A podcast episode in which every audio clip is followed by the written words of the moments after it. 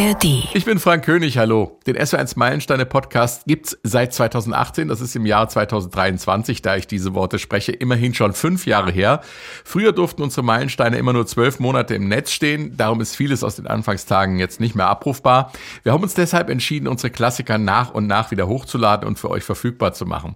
Der SW1 Meilensteine Podcast hat sich ja über die Jahre auch weiterentwickelt, darum klingen die ersten Folgen etwas anders, was die Herangehensweise an ein Album angeht. Trotzdem wollen wir euch diese Folgen natürlich nicht vorenthalten. Viele haben angefragt, wann wir endlich Songs in the Key of Life von Stevie Wonder besprechen. Und auch diese Folge war schon ganz früh dabei. Folge 11 von mittlerweile 220. Stefan Pitterling von Pittys Podcast zum Beispiel, Christian Baltrusch, Nico Gottwald oder auch Nana Bakari aus Nordhorn. Und sie schreibt, mein bevorzugter Musikgeschmack ist Black Music in allen Facetten. Ich denke, diese Musik ist bei euch etwas unterrepräsentiert und ich würde mich total freuen, wenn ihr aus der Richtung mal einige Alben mit ins Programm nehmen würdet. Ja, machen wir, Nana. Ähm, sie wünscht sich äh, neben Songs in the Key of Life von Stevie Wonder zum Beispiel auch Inner Visions. Das haben wir schon in Planung. Und What's Going On von Marvin Gaye, das ist sogar noch abrufbar. Zum Beispiel in der ARD Audiothek und auf swr1.de. Songs in the Key of Life kam 1976 raus. Das ist das Jahr, in dem der chinesische Staats- und Parteichef Mao Zedong stirbt, Jimmy Carter zum US-Präsidenten gewählt wird und Uli Hoeneß im Elfmeterschießen des EM-Finals gegen die Tschechoslowakei den Ball in den Belgehader Nachthimmel schießt. Die Eagles veröffentlichen ihr Meisterwerk Hotel California und in den deutschen Charts räumen aber ab. Vier Singles auf Platz 1, das hatten vorher nur die Beatles geschafft.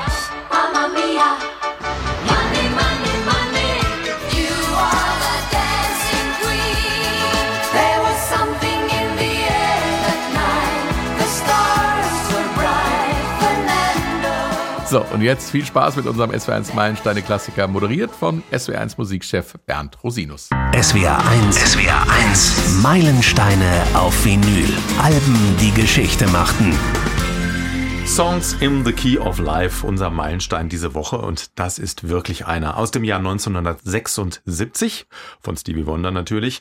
Und Stevie Wonder war damals schon reich und berühmt, aber auch ein bisschen verärgert über den Umgang der US-Regierung mit den Schwarzen. Er will sogar aufhören in der Zeit und nach Ghana auswandern, um dort Kindern zu helfen. Aber sein Label Motown hat ihm dann einen neuen Vertrag hingelegt, damals der höchst dotierte überhaupt, und sie haben ihm völlige künstlerische Freiheit garantiert. Und da konnte er wohl nicht Nein sagen, ist ins Studio gegangen und rauskam Songs in the Key of Life. Im Studio bei mir sind Katharina Heinius Hallo. und Christian Fahr. Hallo. Christian, äh, das Album kennst du in- und auswendig?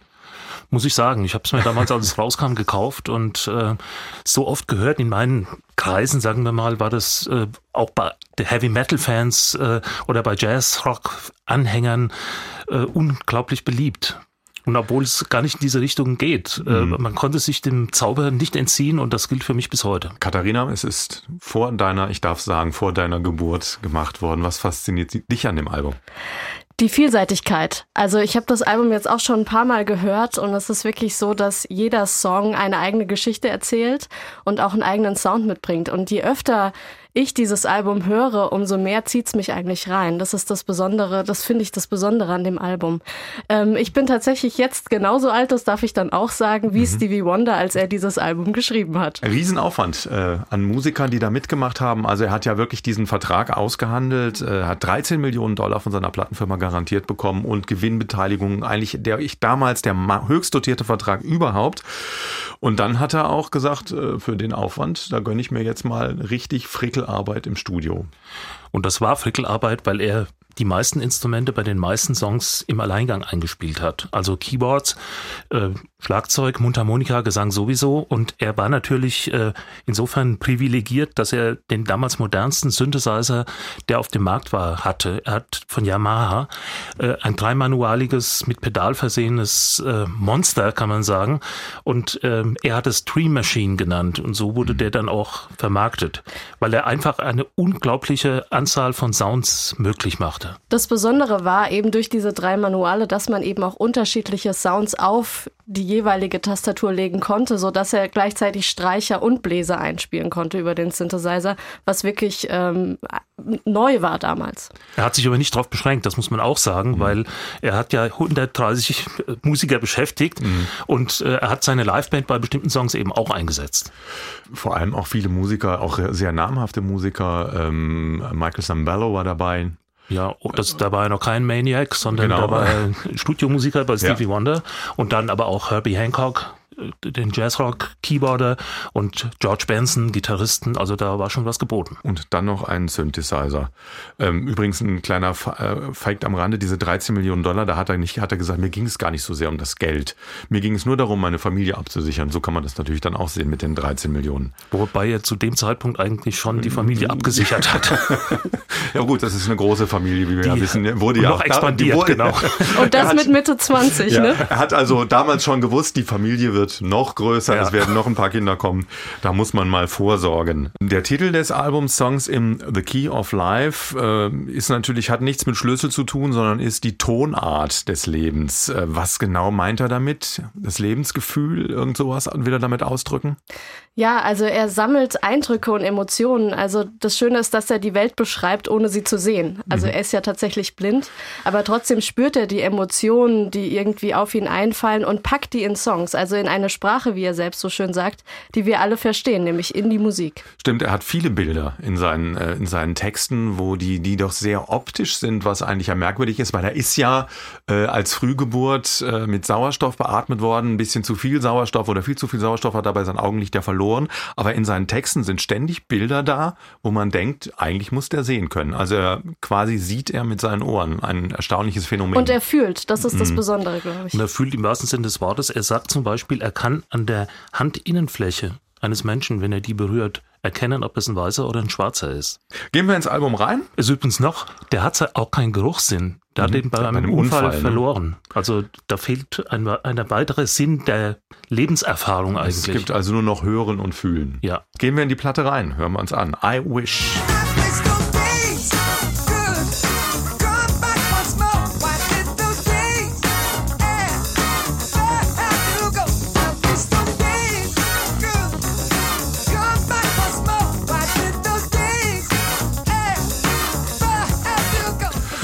So grooven kann irgendwie nur Stevie Wonder in dieser Zeit. Auch eine sehr erfolgreiche Single, aber ein, eine Riesennummer auf der Platte, oder? Absolut, wir haben ja auch gerade alle schon mitgetanzt hier Ja, im Studio. War übrigens der letzte Song, den er für das Album aufgenommen hat und dann die erste große Nummer davon. Ja, überhaupt die größte, die einzige Nummer 1 Single, die von diesem Album kam, wundert man sich eigentlich, wie viele Songs man eigentlich kennt. Aber das war die einzige Nummer 1. War ja auch nicht so lang, ne? Das war ja auch immer so, der hat viele sehr, sehr lange Titel darauf. Diese ist jetzt ein bisschen, sagen wir mal, gefälliger. Und wie gesagt, damit kann natürlich auch jeder was anfangen. Man kann es tanzen, man kann es einfach nur hören. Es geht für Schwarz-Weiß. Also die, der Text ist äh, ja quasi seine äh, Kindheitsbeschreibung, ne? Ja, also er scheint ein ziemlich munteres Kind gewesen zu sein, das sich Nicht ganz brav und nicht ganz artig. brav und ähm, er beschreibt da eben, wie er mit seiner Mutter da rumzackert oder sein Bruder Mhm. ihm sagt, er hat da- da- mit dem Mädel Doktor gespielt und so Sachen halt. Die Idee hat er übrigens nach einem Picknick gehabt. An einem Samstag mit der Motown Family war er picknicken im Park und ist dann direkt nach dem Picknick ins Studio und hat, hatte diese Melodie im Kopf und hat gesagt, oh, die muss ich jetzt festhalten. Ja. Und ähm, Motown ist natürlich für ihn auch ziemlich wichtig und das er auch hat quasi ja auch schon in seiner Kindheit angefangen, äh, die Motown-Geschichte und Stevie Wonder. Ja, genau. Also ist eigentlich so reif für eine Hollywood-Verfilmung, sage ich jetzt mal. Seine Mutter hat äh, im, in den Studios als Putzfrau gearbeitet und hatte den kleinen Stevie immer mit. Klar, sie hatte niemanden, der irgendwie sonst auf ihn aufpassen konnte. Und äh, da äh, hat er sich natürlich auch mal ans Schlagzeug gesetzt, hat mit den Instrumenten rumgespielt und ziemlich schnell war klar, dass er eigentlich ein musikalisches Wunderkind ist, auch gut singen kann. Und dann hat er ja auch schon mit zehn den ersten Plattenvertrag bekommen, wurde als Little Stevie Wonder dann erstmal äh, promoted, hat sein eigenes Geld verdient. Er hat so in einem Interview so schön erzählt, 750 äh, Dollar hat er für die erste Aufnahme bekommen, die er gemacht hat und hat den Scheck ganz stolz seiner Mutter gegeben, weil er natürlich damit noch nichts anfangen konnte. Ihm ging es Ja. wirklich nur darum, Musik zu machen. Die Reihenfolge auf der Platte ist auch erwähnenswert noch, Christian. Ja, im Originalschnitt Doppel-LP plus eine EP, also eine Einzel- äh, also eine Maxi-Single, sagen wir mal, mit vier Titeln. Und damals in den 70ern war es teilweise noch üblich, dass man so Plattenwechsler benutzt hat. Also so eine Stange, auf die man mehrere Platten aufgelegt hat, die dann nacheinander runtergefallen sind und abgespielt wurden. Und deswegen ist in der Originalausgabe, folgt also auf Platte, Plattenseite 1, auf der Rückseite die Plattenseite 3. die drei und zwei und vier und ähnliches gilt dann auch für diesen Extended Player, so dass man, äh, wenn man das hören wollte und nicht einen Plattenwechsler hatte, und das war eigentlich auch nicht gut, wenn man den hatte, weil das nämlich die Platten verkratzt hat, musste man jeweils merkwürdig äh, rumschichten und umdrehen. Ja, aber ich habe sie, glaube ich, immer einfach umgedreht und so gehört. So haben wir es auch gemacht. Aber dann, wenn man dann die, War auch schön. wenn man dann die CD hört, dann ist man erstmal verwirrt, weil die Reihenfolge eine andere ist. Auch eine erfolgreiche Single auf dem Album Isn't She Lovely?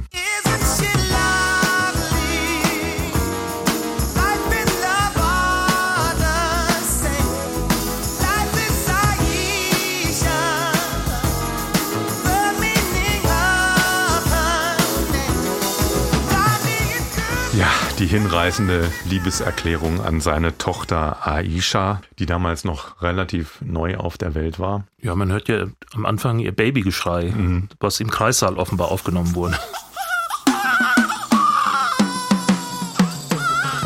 Ja, man hört nachher auch ähm, auf der Albumversion die, ähm, ähm, den Streit in der Badewanne.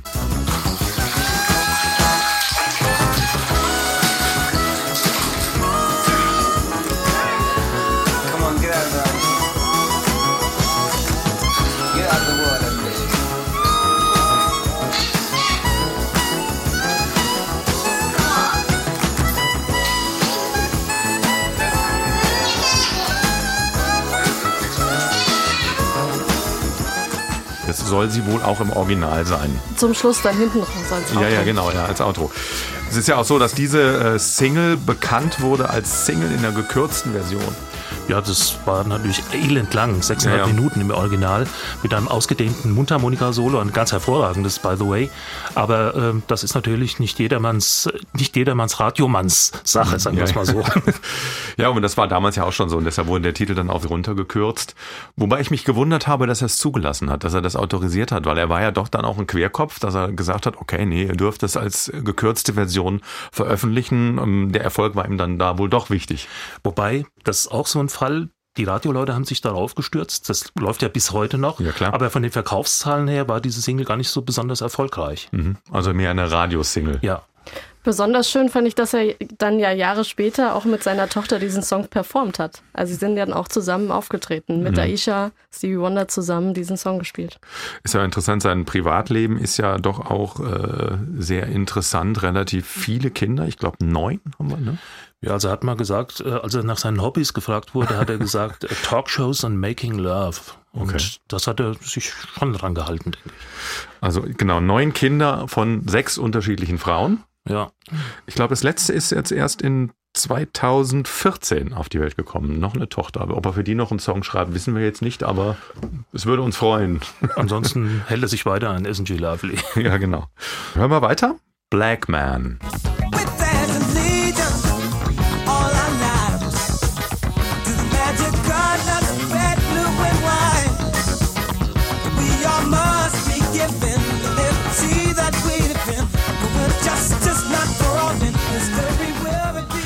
Black Man, kleine Geschichtsstunde von Stevie Wonder. Ein irre langer, aufwendiger Text. Das muss man schon sagen. Das war kein Hit. Ich glaube, der, die, der Das war Song auch ist- nicht so gedacht, denke War auch ich. nicht so gedacht, nee. Das ist ein Song, der entstand damals 200 Jahre USA und er überlegt dann eben mal, ähm, wie gehen wir eigentlich damit um? Er besingt das gerade in dem Schnipsel, den wir gehört haben, The Magic Colors Black, äh, Red, Blue and White, also die Flagge. Da schauen wir alle drauf und sind stolz, aber in Wirklichkeit äh, sehen wir mal, wie wir mit den Hautfarben umgehen in unserem Land, den Schwarzen, den Indianern, den äh, Chinesen und so weiter. Und da liegt einiges im Argen. Und er sagt dann eben, die haben, waren als Erste jeweils mit einer besonderen Leistung vertreten und nicht die Weißen. Ja klar, es ist gewissermaßen die Weißen äh, dominieren Amerika, obwohl andere auch sehr viele Leistungen dazu beigetragen haben. So könnte man die Message äh, kurz zusammenfassen. Musikalisch aber auch toll. Absolut. Und er stellt sich da auch in eine gewisse Motown-Tradition, weil, wenn wir uns erinnern, äh, kurz vorher, ähm, Marvin Gaye bringt What's Going On raus. Also ein, Konzeptalbum auch über einen Vietnam-Veteran und äh, thematisiert da auch die Rassentrennung in den USA und gibt, legt sozusagen den Grundstein auch für Stevie Wonder, sich überhaupt mit diesem Thema beschäftigen zu können. Also stellt er sich da auch irgendwie in eine Tradition, die ja auch Motown dann ja verlangt. Mhm. Genau. Ja. in den 70ern ging es eben nicht mehr wie in den 60ern, dass man einfach nur Liebeslieder gesungen hat im Soul, sondern da musste man Stellung beziehen. Die Temptations haben das zeitgleich gemacht mit Papa was a Rolling Stone und solchen Dingen und Masterpiece. Also da war durchaus angesagt, dieses Thema. Ja klar, gut, Politik war ihm natürlich auch wahnsinnig wichtig. Ja. Also er war ja immer ein Künstler, dem äh, neben der Musik auch die politische Aussage einfach was bedeutet hat. Und dieses ganze Album ist ja letzten Endes äh, ein Statement, eine Aussage. Ja, Kann man so sagen. und allerdings auch nicht jetzt nur Anklagen, sondern er bietet auch immer Lösungen an, zumindest wie er das sieht. Er ist ja ein sehr religiöser Mensch, sieht also immer auch so eine universelle göttliche Liebe, die helfen würde oder helfen kann, diese Trennung zu überwinden, wenn man sich halt dran hält. Mhm. Jetzt noch eine Liebeserklärung. Sir Duke.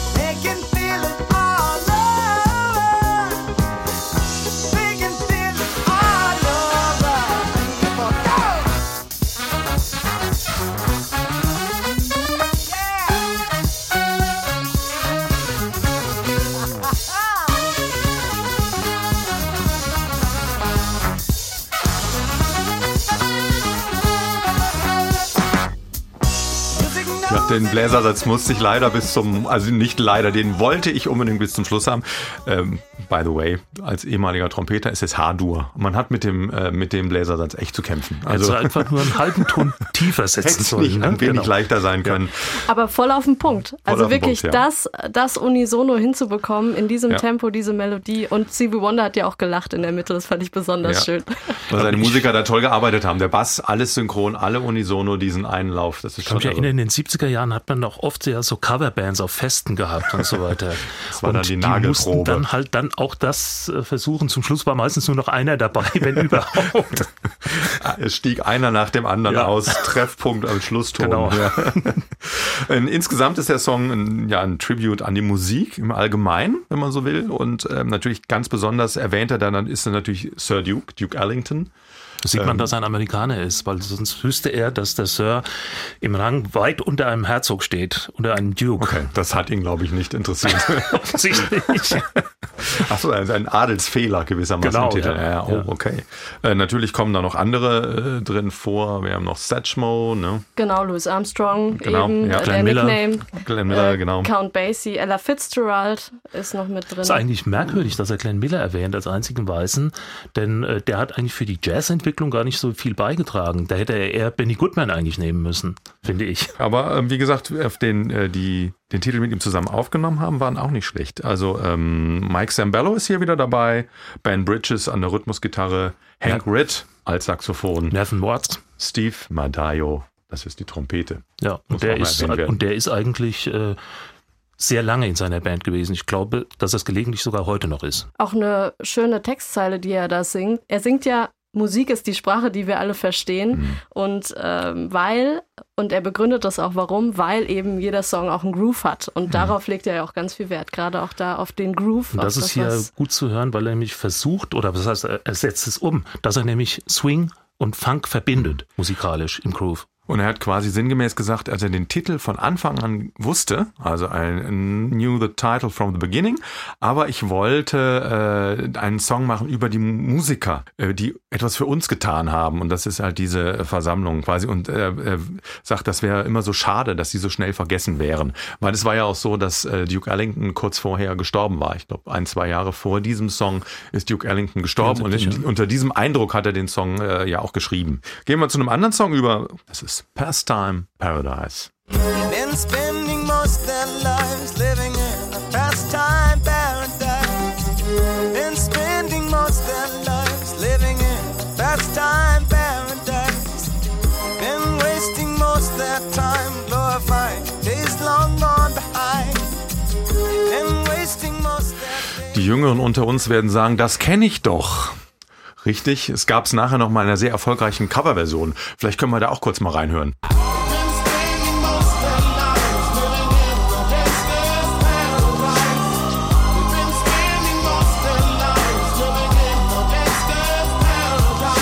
Coolio und sein Gangsters Paradise ist das natürlich eine äh, Anlehnung an diesen Song von ähm, Stevie Wonder. Pastime Paradise, aber auch interessant gemacht. Die Streicher vor allem. Ja, vor allem die Streicher sind sehr interessant. Ähm, Stevie Wonder ist da mit dem Ansatz rangegangen, sie so klingen zu lassen wie die Streicher bei Eleanor Rigby von den Beatles. Die haben natürlich musikalisch jetzt erstmal nichts miteinander zu tun, aber interessant ist halt wirklich, dass er eine ganz, ganz klare Klangvorstellung hat, bevor er tatsächlich mit der eigentlichen Komposition loslegt. Und das äh, ist auch wirklich besonders hier an dieser Stelle, das rhythmisch zu verbinden, auch die Streicher, toll gemacht. Die Streicher sind Streicher oder sind es in diesem Fall sein Synthi? Das Nee, ist die Dream Machine. Das ist die Dream Machine, genau. Aber der Gospelchor ist echt. Der Gospelchor, er ist auch natürlich auch echt. Äh, zum Inhalt des Songs? Also Stevie Wonder singt von Rassentrennung. Er sagt, ähm, wir haben lange genug von einem Tag geträumt, an dem die Hautfarbe keine Rolle mehr spielt. Und sagt, wir müssen jetzt nach vorne gucken und müssen dafür kämpfen, dass es eh, dass wirklich die Hautfarbe keine Rolle mehr spielt. Und äh, Coolio äh, verlegt dieses ganze Szenario eher in die, ja, in die Gang-Szene. Also er thematisiert Gang-Rivalitäten. Ähm, Stevie Wonder war da erst nicht so mit einverstanden, hat aber dann gesagt, doch eigentlich, ähm, Naja, Um den muss ein paar, ein paar Textzeilen ändern, Ja. die etwas ähm, radiofeindlich gewesen wären. aber sie haben den Song dann auch tatsächlich zusammen mal auf der Bühne performt. Also Stevie Wonder, für, für ihn war das dann schon auch okay. Jawohl, vor vor allem bei Stevie ist es ja eher auch wieder, wie du gesagt hast, so eine positive Utopie, die dahinter Ja. steckt, während bei Coolio es ja eigentlich eher negativ ist, der dieses Ghetto-Leben beschreibt und Ja. dieses Gangsters was, Paradise. er, was er selbst auch durchlebt was er hat. erlebt hat, klar. Ja. Machen wir weiter? If it's magic. If it's magic, why can't we make it everlasting? Like the lifetime of the sun. Ja, ein bisschen ein Fremdkörper auf der Platte, könnte man sagen. Es gehört natürlich unbedingt dazu, aber vom ganzen, von der ganzen Komposition und dem Arrangement natürlich komplett was anderes wie alle anderen Titel drauf. Wunderschön einfach, weil er da zusammen mit einer Harfe singt. Also eine Harfe in der Popmusik ist ja schon was Ungewöhnliches. Die kann man auch nicht so leicht spielen. Die hat, kann jetzt nicht so leicht Chromatik spielen oder so, sondern da muss man wirklich ganz fein mit der Komposition umgehen. Es ist auch gar nicht so leicht zu spielen, dieses Stück. Ich habe mich äh, mit einer Harfenistin mal unterhalten, weil man viel Pedale treten muss äh, um eben die Chromatik dann auch äh, zum Teil hinzubekommen. Aber ich finde, es ist, wie gesagt, an dieser Stelle nicht die Dream Machine, die zum Einsatz kommt, sondern ein echtes Instrument zusammen mit eben Stevie Wonders Stimme. Und das klingt einmalig Magic. Magic. Ja. Die, die, ähm, das Instrument ist da auch extra erwähnt auf dem Cover. Das ist erwähnt. ähm, Und vor allem Stevie Wonder selbst ist erwähnt. Normalerweise steht da immer nur da Stevie Wonder. Und wenn andere dabei sind, Stevie Wonder ohne Instrument und dann äh, Steve Medaille, Trompete und so weiter. Und hier ist der einzige Song, wo die Harfenistin erwähnt wird und Stevie Wonder Harmonika, weil er eben bei den allerletzten Takten noch ein bisschen Mundharmonika dazu gibt. Und das ist deswegen, weil im Amerikanischen die Harfe, also Harp, auch für Harmonika, für die Mundharmonika steht, vor allem im Blues. groß. Aha. Und deswegen wollte er das vermeiden. Nicht, dass die Leute denken, er hat, hat selbst die Harfe gespielt. Ähm, jetzt kommt ein Song, der auch relativ oft gecovert wurde. Ass.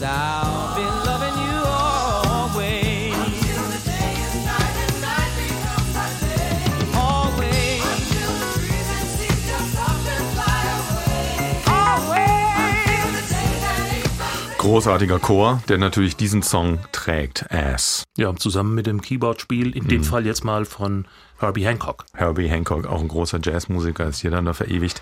Der sehr stolz darauf war, dass er ein Teil dieses Albums sein durfte, hat er mal in einem Interview gesagt. Und hat gesagt, dass also das Album zeigt, dass Popmusik eben auch Kunst sein kann. Also hier auf jeden Fall. Hier auf jeden Fall, genau. Und ist auch oft gecovert worden, der Song, einige Male. George Michael. George Michael. Ähm, meistens erkennt man ihn dann auch noch, aber ich finde das Original äh, bin Ja. ich am ehesten dabei. Um was geht's im Song? Das ist eigentlich nur eine Beschreibung, äh, eine, eine Liebeserklärung. Also mal was Die sehr ganz euphorisch ausfällt. Unverfänglicher Love-Song. Äh, Schöne Utopien, die er da aufmacht. Er singt ja, ich liebe dich, solange bis das Physikalische unmöglich wird, also bis äh, die Ozeane die Spitzen der Berge bedecken, bis der Tag zur Nacht wird. Oder 8 mal 8 Acht mal 8 4 Hier ist. ist. Genau, also, oder sich die Erde äh, eben von rechts nach links dreht. Jetzt wird's ein bisschen düsterer. Village Ghetto Land. Would you like to come with me to village ghetto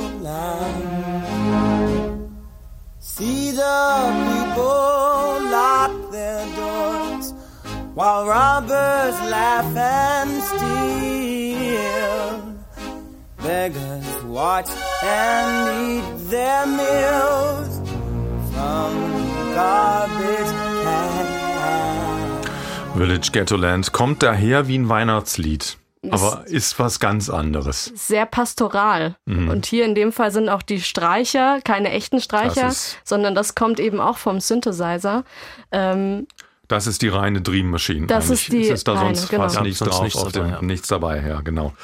Vom Text her ist es ein Rundgang durch ein Ghetto, könnte man sagen. Ne? Sehr De düster. deprimierend. Deprimierender Rundgang durch ein Ghetto, also die Bilder, die er zeigt, wobei die Bilder noch aktuell sind im Prinzip. Es hat sich daran eigentlich nicht viel geändert Also an das, der das, Ghetto-Situation. sich Southside von Chicago vorstellt. Okay, und der nächste Song, den wir uns angucken wollen, ist Contusion.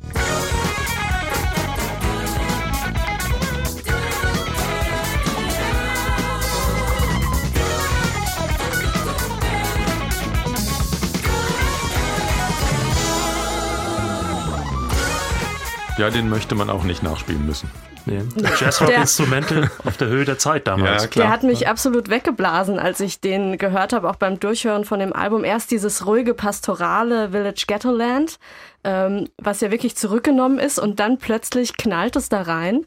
Ich dachte, was geht jetzt ab? Meine Ohren sind wirklich weggeflogen. Da dieses Jazzrock, äh, schon ein bisschen auch Artrock, Elemente von Brockrock, was ja auch in den 70ern ähm, da war. Ich glaube, dieser Song hat auch viele Jazzmusiker inspiriert, sich in diesem Rockbereichen oder in diesen souligen Bereichen auch mal auszuprobieren. Also wenn man beispielsweise die Musik von Kran hört, eine Krautrockband in den 70ern, in den späten 70ern haben die genau so Musik gemacht.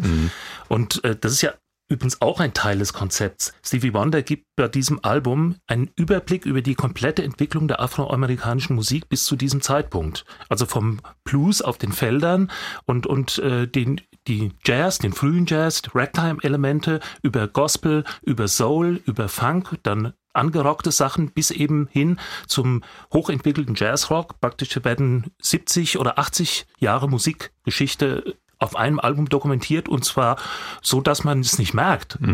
Einfach grandios. Und das lässt auch, wie, wie gesagt, wieder dieser spezielle Vertrag auch zu, weil eigentlich hätte sich Kann ihm keiner reinreden. jedes, ja, ja. jedes, Label, hätte beschwert. gesagt, komm, allein schon das zu bezahlen. Also Marvin 130 Gaye durfte das nicht. Ja, ja, klar. Da wurde vorgeschrieben. Den letzten Titel, den wir uns anhören wollen, das ist dann wieder, jetzt gehen wir in die 20er Jahre. Ebony Eyes. She's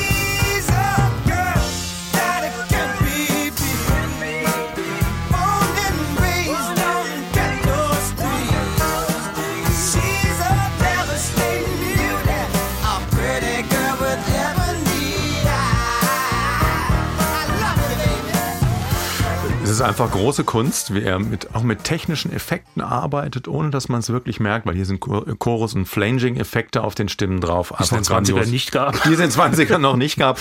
Wobei ist klar, ist jetzt auch nicht unbedingt 20er, aber er, Die Anklänge sind schon beabsichtigt. Ne? Aber es ist eine zeitgenössische Ghetto-Szene. Ein junges, unheimlich attraktives Mädchen läuft die, die Ghettostraße entlang und alle äh, fallen in Ohnmacht vor beeindruckt sein. das war unser Meilenstein diese Woche. Songs in the Key of Life von Stevie Wonder aus dem Jahr 1976. Danke euch. Gerne. Gern.